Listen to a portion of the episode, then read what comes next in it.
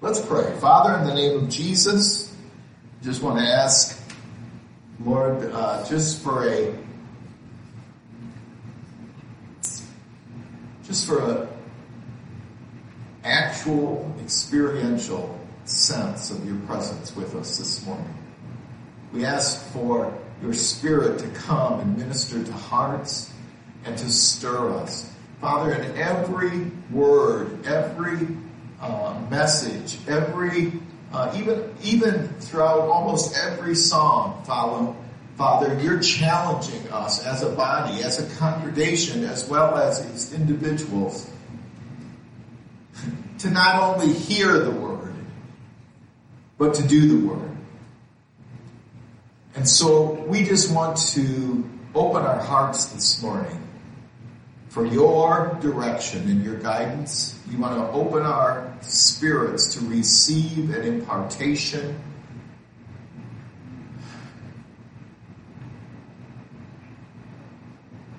An, an impartation of strength and wisdom. We ask it, Father, in Jesus' name. Amen. So this morning, I want to talk about the cost of freedom. Is that more in the way or less? Okay. Anyway, um, last week, of course, we celebrated Independence Day uh, over the weekend, last weekend, and and uh, that. It was uh, in our in our current culture. There's kind of a mixed bag of uh, celebration and protest or um, problems. But I made a statement last week um, about freedom and the American understanding of it. And I just want to add I want to elaborate a little bit on this theme this morning. We, we sang about it. I'm no longer a slave, right? Um, we talked, we, we sang about it.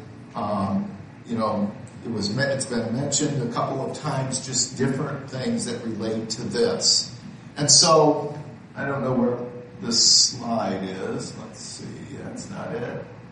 There it is. Um, I mentioned this last week. And this is a, it's not original to me. Uh, I found this on Facebook. Total honesty, okay? But the statement, Christianity will survive without America. But America will not survive without Christianity.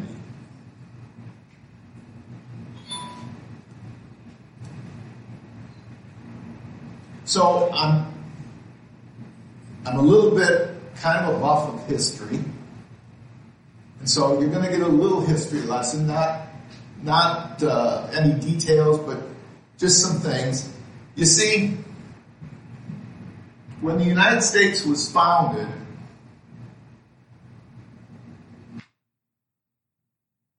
and the colonies were breaking away from English rule, they put forth a document with these words. We hold these truths to be self-evident. That all men are created equal.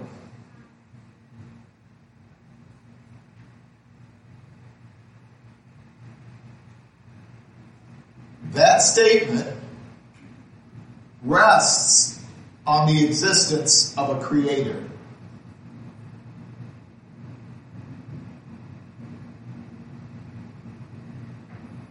Okay? We hold these truths to be self-evident. Self-evident means they really shouldn't need any explanation. They're plain for everyone to see.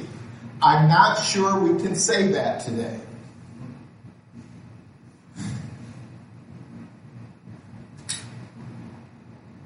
So that all men are created equal. Now, those who crafted the Declaration and the Constitution of the United States came from the understanding that there was a creator. So when they sat down and they began to pen and they began to set on paper the foundation of what would become the United States of America, they did so based upon their belief and their understanding that there was a creator God to whom all men were answerable.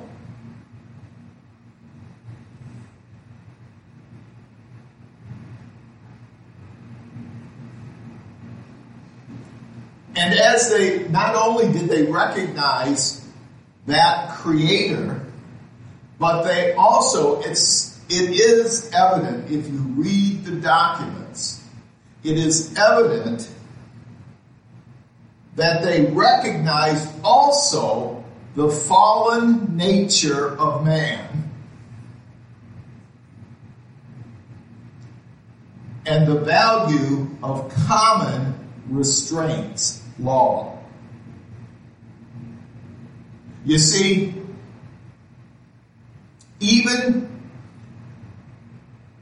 in the Garden of Eden, our good friend John Clausen has taught us, in the Garden of Eden, there was perfect freedom. But there were still boundaries.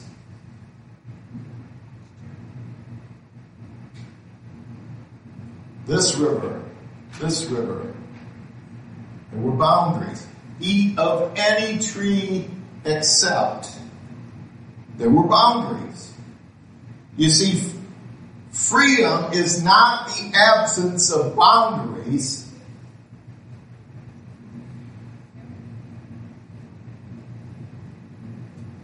Boundaries help us to be free.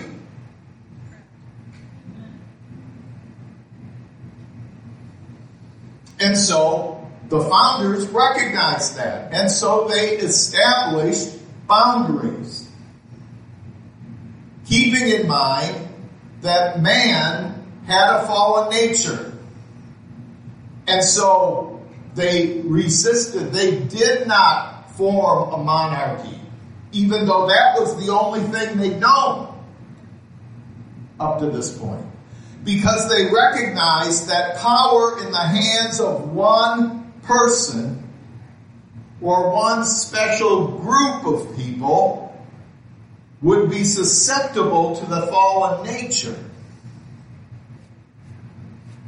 I'm telling you, I am impressed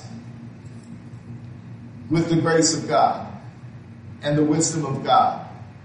I don't think any of our founders were what you would call um, expert theologians, but I think they knew more about the world and the nature of God than some people who purport to today, who have many letters behind their name.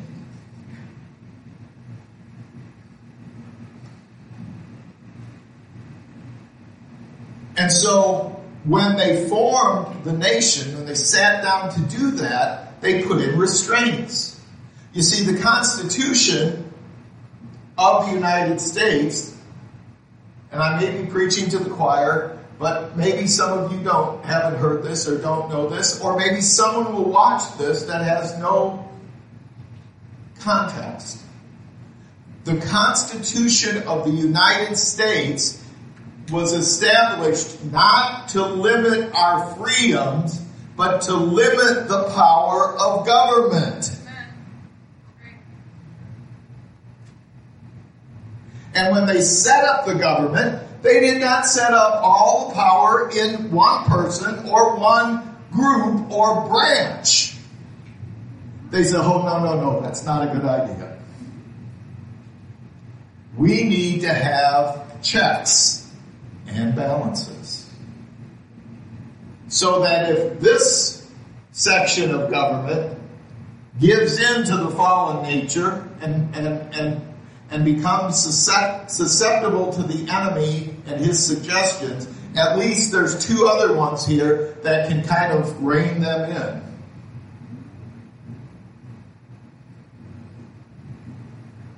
Now, complete honesty. Again, this is self evident.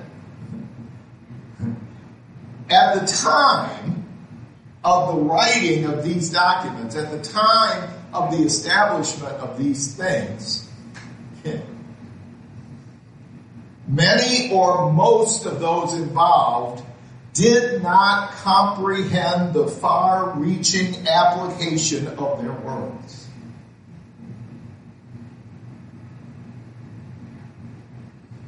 And so, yes, when the declaration was, uh, was uh, approved unanimously by the 13 colonies, some of those colonies had an institution that went against the equality of all men.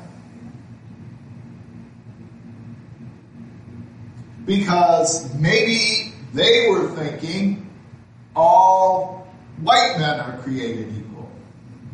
But that's not what the document says. And so those words, all men are created equal, have hung in the air,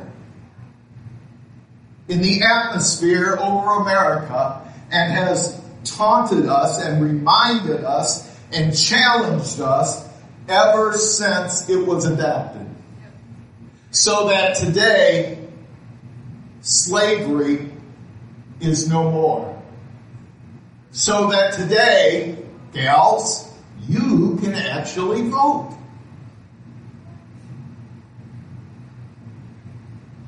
My wife and I have debated about the wisdom of that, but that's not as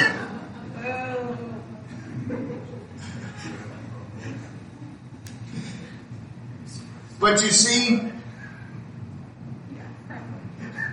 the document says all men, meaning mankind, all mankind is created equal.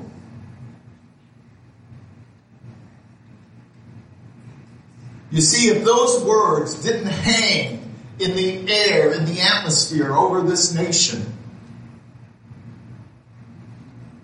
there would be no reason to change. Why are other certain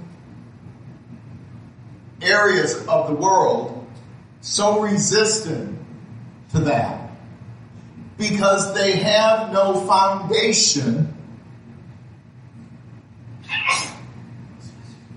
They have no reminder. They have no voice constantly in their ear that says, yes, but you said all men are created equal.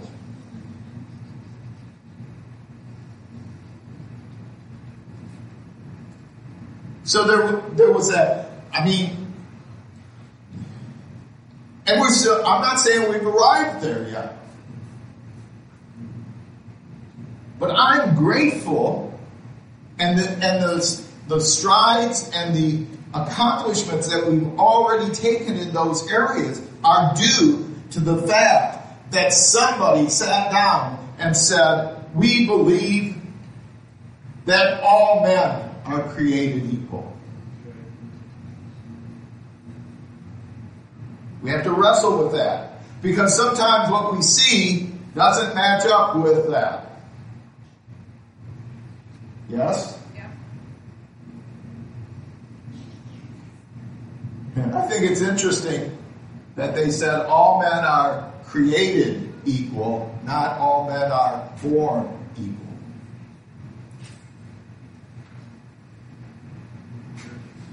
I'm not sure all men are born equal. But when God created us, we are equal. And in His eyes, no matter how we were born, in his eyes, we are of equal value.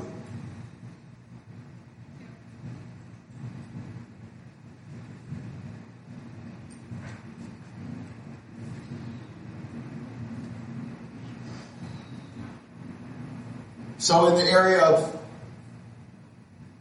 race relations, in the area of slavery, in the area of women's rights, uh, the Native Americans. Your normal colonist in 1776, probably when he saw those words, all men are created equal, did not think about the American, the Native Americans. But they apply.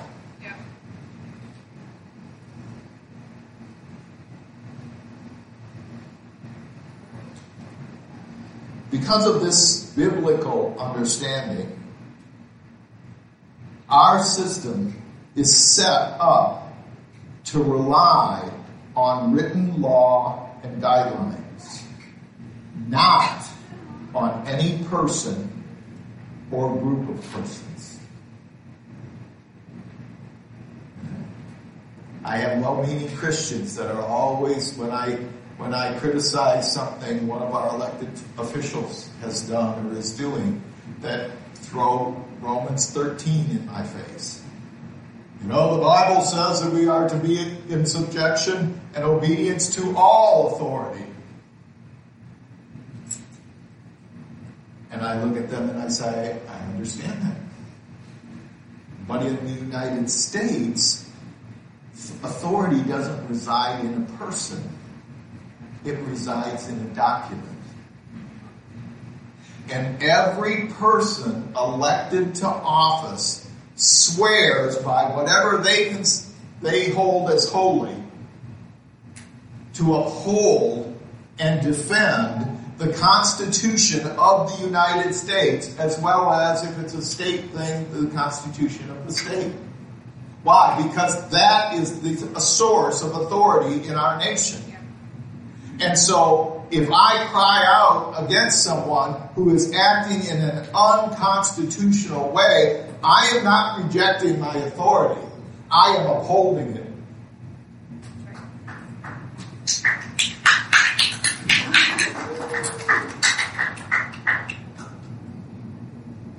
All of this is based on a Judean Christian worldview. Okay? So, Jennifer said she liked definitions. The definition of free. Oh, let me find it. That's not my notes. I got that up here. To be free means not under the control or in the power of another, able to act or be done as one wishes no longer, not, not or no longer confined or imprisoned. I'm no longer a slave to fear. I'm free.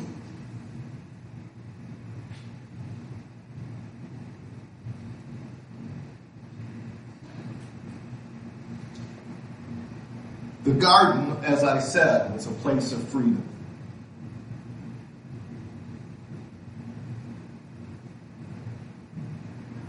And when the fall came, we were all sold into bondage. That's Bible.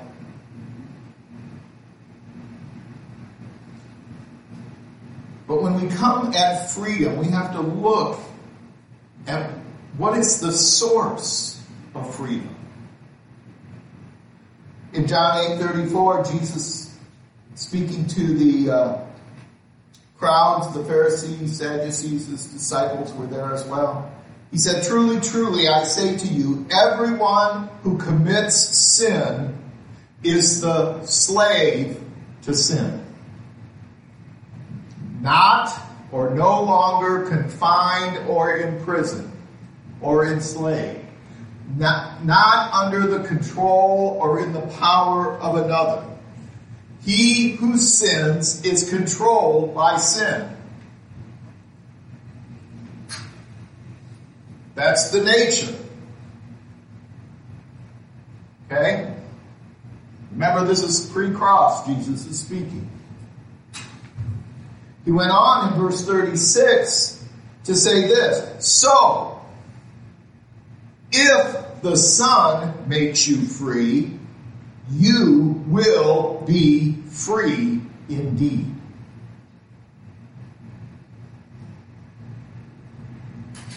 So, who's the source of freedom?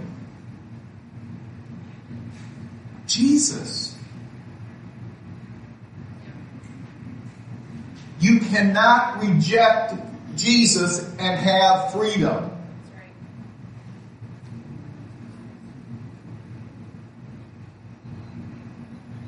And if you don't believe in Jesus, the freedom you do enjoy is only possible because there are others who do and have received the freedom from Jesus Christ, and that the uh, forefathers of this nation believed that, and they established our freedoms on that belief.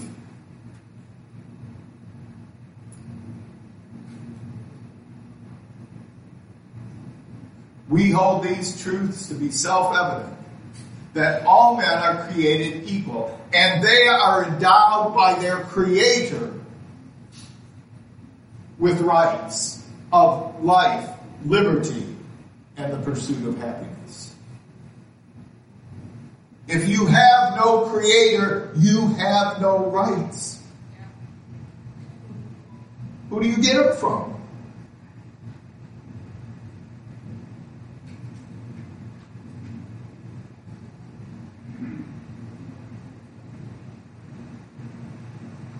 Galatians 5 1 says this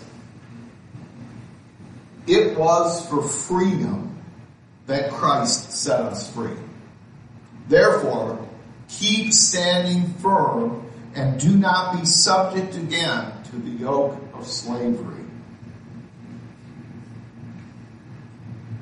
2 Peter 2:16 says act as free men and do not use your freedom as a covering for evil, but use it as bond slaves of God.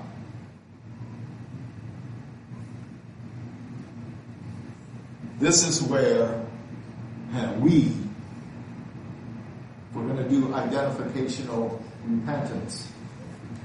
This is where we, the church, must repent.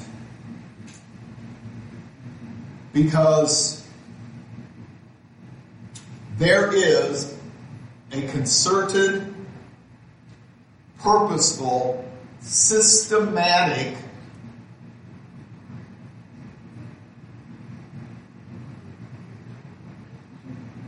I want to say conspiracy, but I won't. It's not quite the right word. Effort in our nation and in the world, but in our nation in particular, to remove God from every aspect of public life. A lot of us have trouble with the media. Anyone have trouble with the media besides me? Okay. But it didn't start there.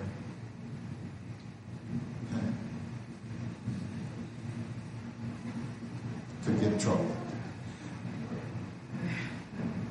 I believe it started in the education system.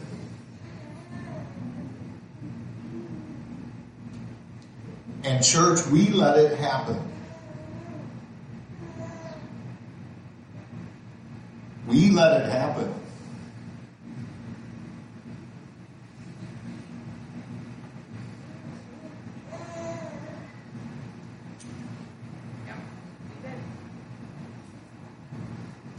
We, you, if you look around, uh, like I do, I'm, I'm sorry, and maybe I'm an oddball, and if you disagree with me, that's okay.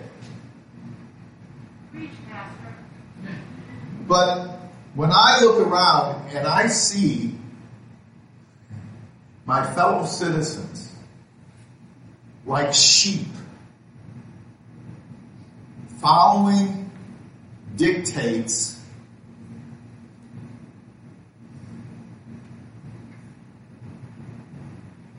set out by certain elected officials. I see the results of our education system.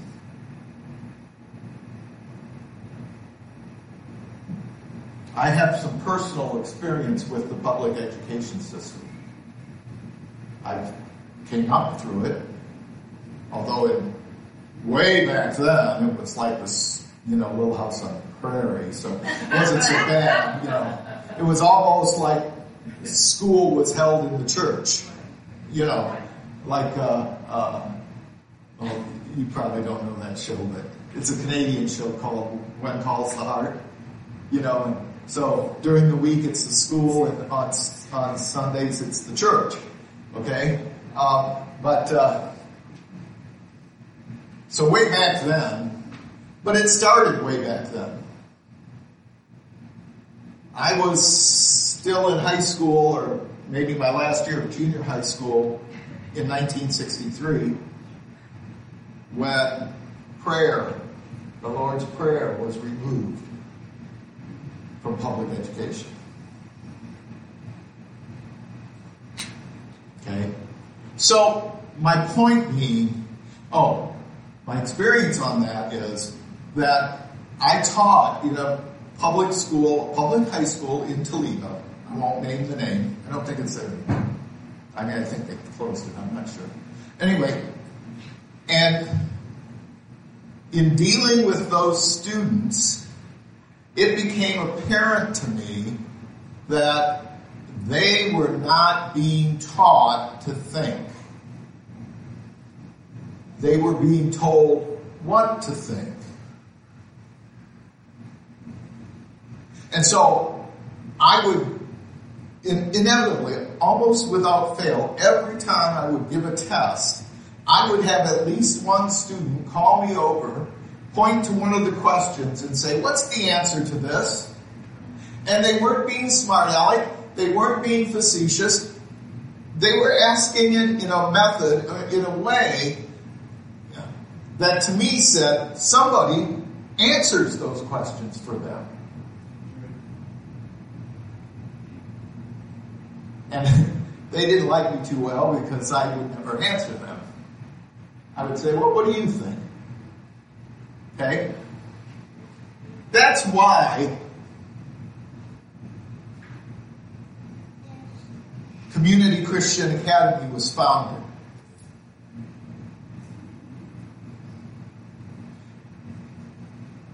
And if you know any of my grandchildren, or any of the Montgomery children, or anyone else involved in the school, you will understand that they don't just parrot back information to you, but they think. And sometimes their thinking process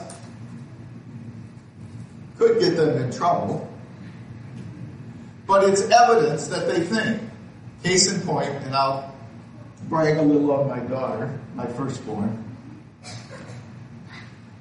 She came up through our school, but in her junior year, came to us and said, uh, I feel like God has spoken to me that I'm to go to the Genoa High School. We immediately told her that that was not God. and then God took two weeks to tell us it was. Okay? So she went. Our first teacher, parent teacher meeting was her junior year. Her social studies teacher, a Christian man. I think he was also the football coach. For all you sports fans out there. So we were talking to him, and he asked, he says, and we introduced ourselves. We said, we're Jennifer's parents. And he goes, Oh, Jennifer. He said, You know, he said, I have a lot of A students in my class, in my classes, that can parrot back to me the correct information or the information that they've been given. He said, but when you talk to Jennifer, you can tell that she's processing what you're saying. And then she responds. She doesn't regurgitate, she responds. He said, That is very unusual. I looked at him and I said, That is very sad.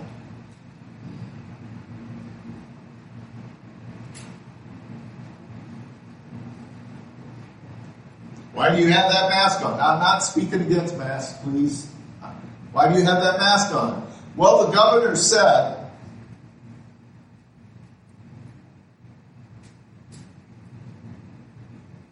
uh, why aren't you singing in church? Well, the health department said,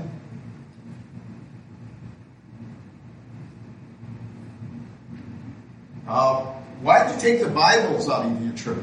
Well, you know, the health department and the governor said, and our denominational leaders.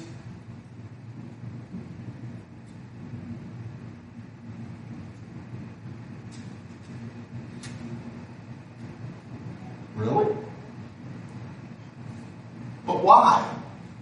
Well, I don't know, but they said, and it's something about nobody dying. Oh, wow. I guess if they have the secret of eternal life, we better listen to them.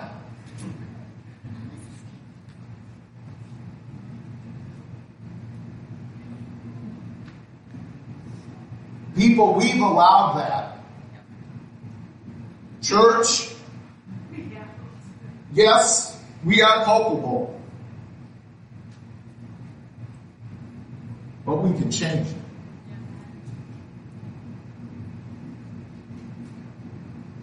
Now, I have no problem. You make, you be as safe as you want to be. Okay? But have a reason for it. You see, we removed God out of the situation, the only perfect one, the only one who is immutable, the only one who is unchangeable, the only one who is perfect, without defect. We've removed him, and so now we all have to be perfect.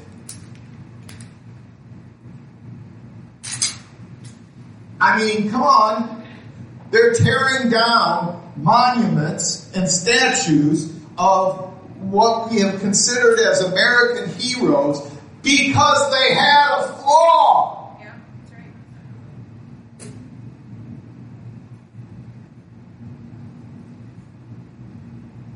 Give me a break.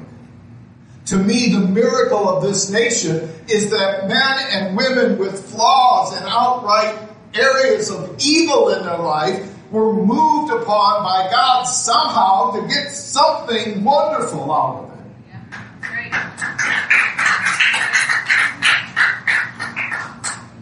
We can't elect a president in our country anymore without going back 40 years to find some kind of dirt, some kind of weakness, some kind of flaw. Well, big surprise. Paul was a murderer. Paul was a murderer. David was a murderer and an adulterer.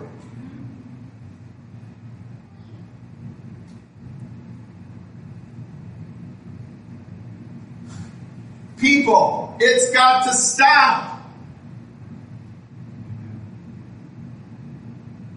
That's why the seven mountains, the seven pillars, are so important. That's why, not because, you know, we want to go in there and rule and reign and all of those, you know, tell everybody what to do. No, so that we can be brought to back to our foundation. Because, you know, we've been rusting, we've been laying back, letting the, letting the culture go to hell, so to speak, because Christianity will survive even if there isn't an America. It's true. The gates of hell will not prevail.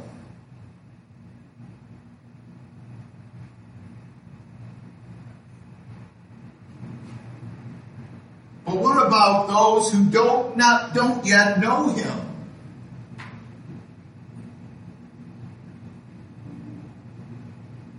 I'll be okay. You know what this whole thing? People say, you know, you're only you only criticize it because, you know, you're losing money or you're this or you're that. This hasn't affected me that much. I don't mind being alone. I'm an introvert. A bunch of people just drain me. Present company excluded.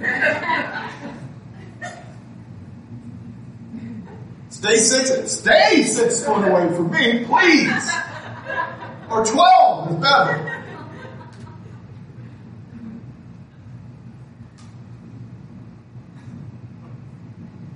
You know what?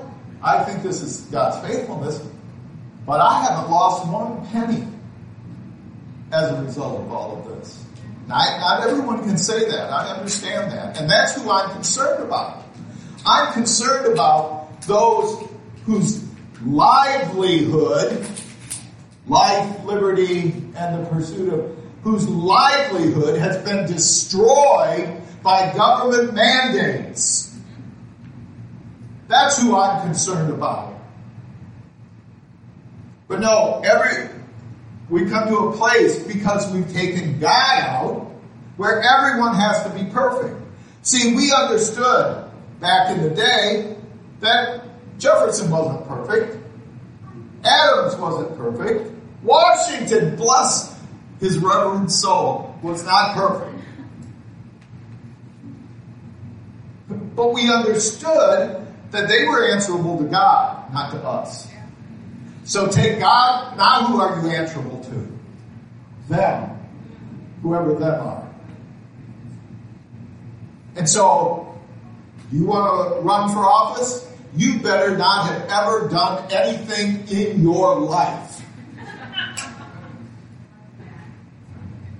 Okay? I can see it now. William runs for president. Oh, I'm sorry, back when you were seven years old, you went and got those fireworks that you, you were told not to get. And I'm sorry. No, no, no. You, yeah, no, I understand that's 27, 35, 90 years ago. It doesn't matter. If you did find someone that couldn't get any dirt on, you'd well, he doesn't have any experience on being the wrong end of the stick. Yeah. So, you know, we do that. And then, when did we determine that life had to be free of risk? Yeah. Right. And how do you do that? When you put your foot out of bed onto the floor in the morning, you're taking a risk. And if you don't, what clots. Because you don't know what Lego got left on the floor.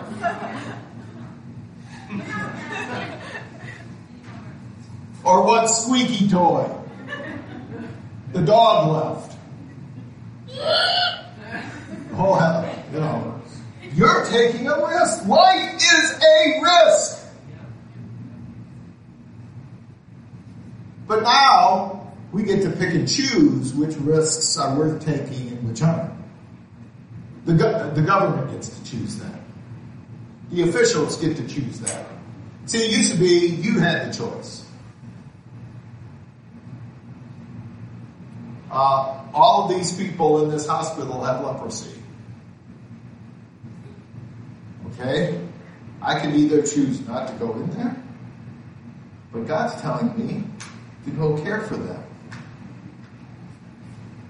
I'm going to go care for them. It's a risk, but someone we know has taught us that risk is what? Faith. Faith is spelled R I S K.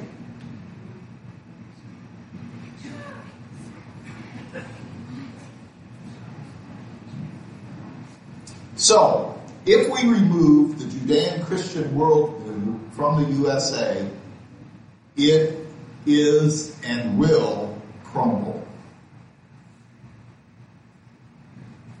I don't want to be a prophet. I'm just telling you the facts.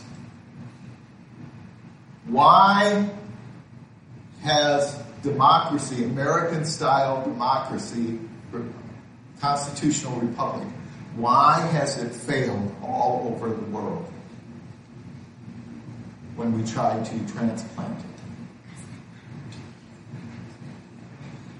Because we don't transplant Christ first.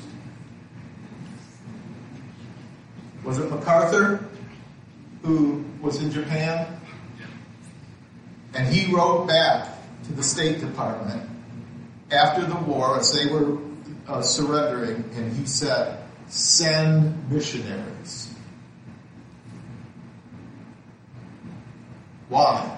Because he understood if you want to change the established order, you have to first change hearts. And the only way to change hearts is Jesus Christ.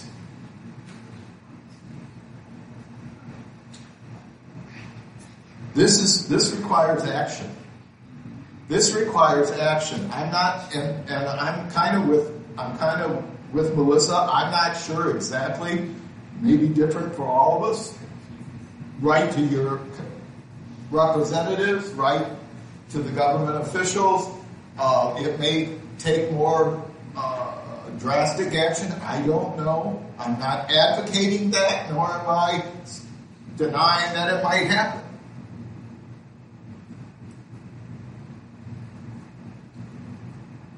So, my, I started out with the cost of freedom.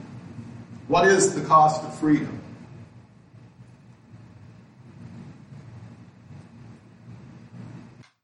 That's the cost of freedom.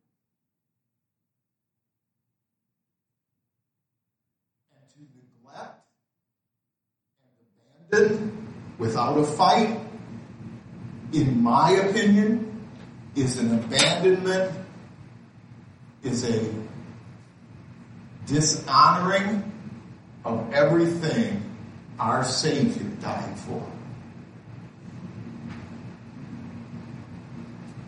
That's why those men who signed the Declaration of Independence did so. Who can, who's got the quote?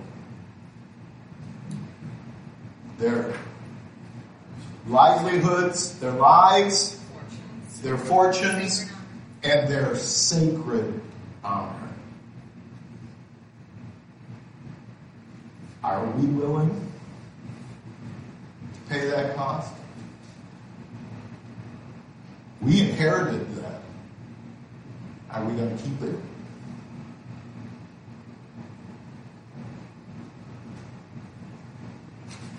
Will it cost some lives? I, I don't know. I don't want it to, but I can't say it won't.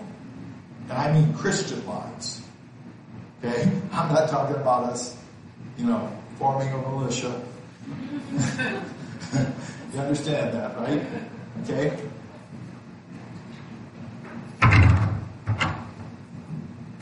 Jesus died. Jesus died for our forgiveness of our sins. He died for our physical healing. He died for our mental well-being, our emotional and mental well-being. And he died so that we could be free. Now, like the scriptures warn, we don't want to use our freedom as license or to promote something unholy. Okay? But I don't think that's any of your hearts. But we need to stand. We need to stand during this time.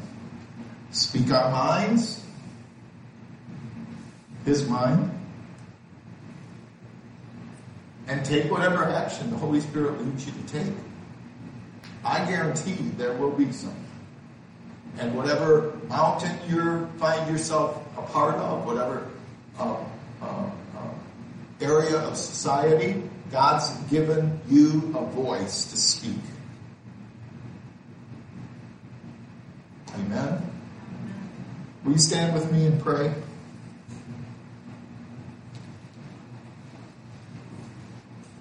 Hallelujah. melody. Thank you, Jesus. Father, we thank you.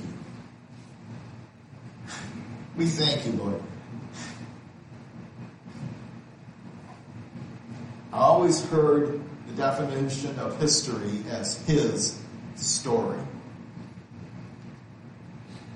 And I'm becoming more and more and more aware of how very true that is. And when we remove his from the story, it's crazy. So, Father, in the name of Jesus, I ask that you, your blessing rest upon this people, everyone who is here this morning, everyone who is watching or will watch. Father, that you would stir our hearts with love for you and for this nation. And that you, Father, would begin to orchestrate and strategize and move people here and there to effectively restore. It's part of our mandate from the very beginning of the founding of this church to restore this ancient ruins, to rebuild the foundations, to reestablish the streets in which to dwell, so that you might be glorified. So, Father, in Jesus' name, just do it now for your glory and for the sake of men and women and children who do not yet know your lordship and your love. We ask it in Jesus' name. And all God's people said, Amen and amen.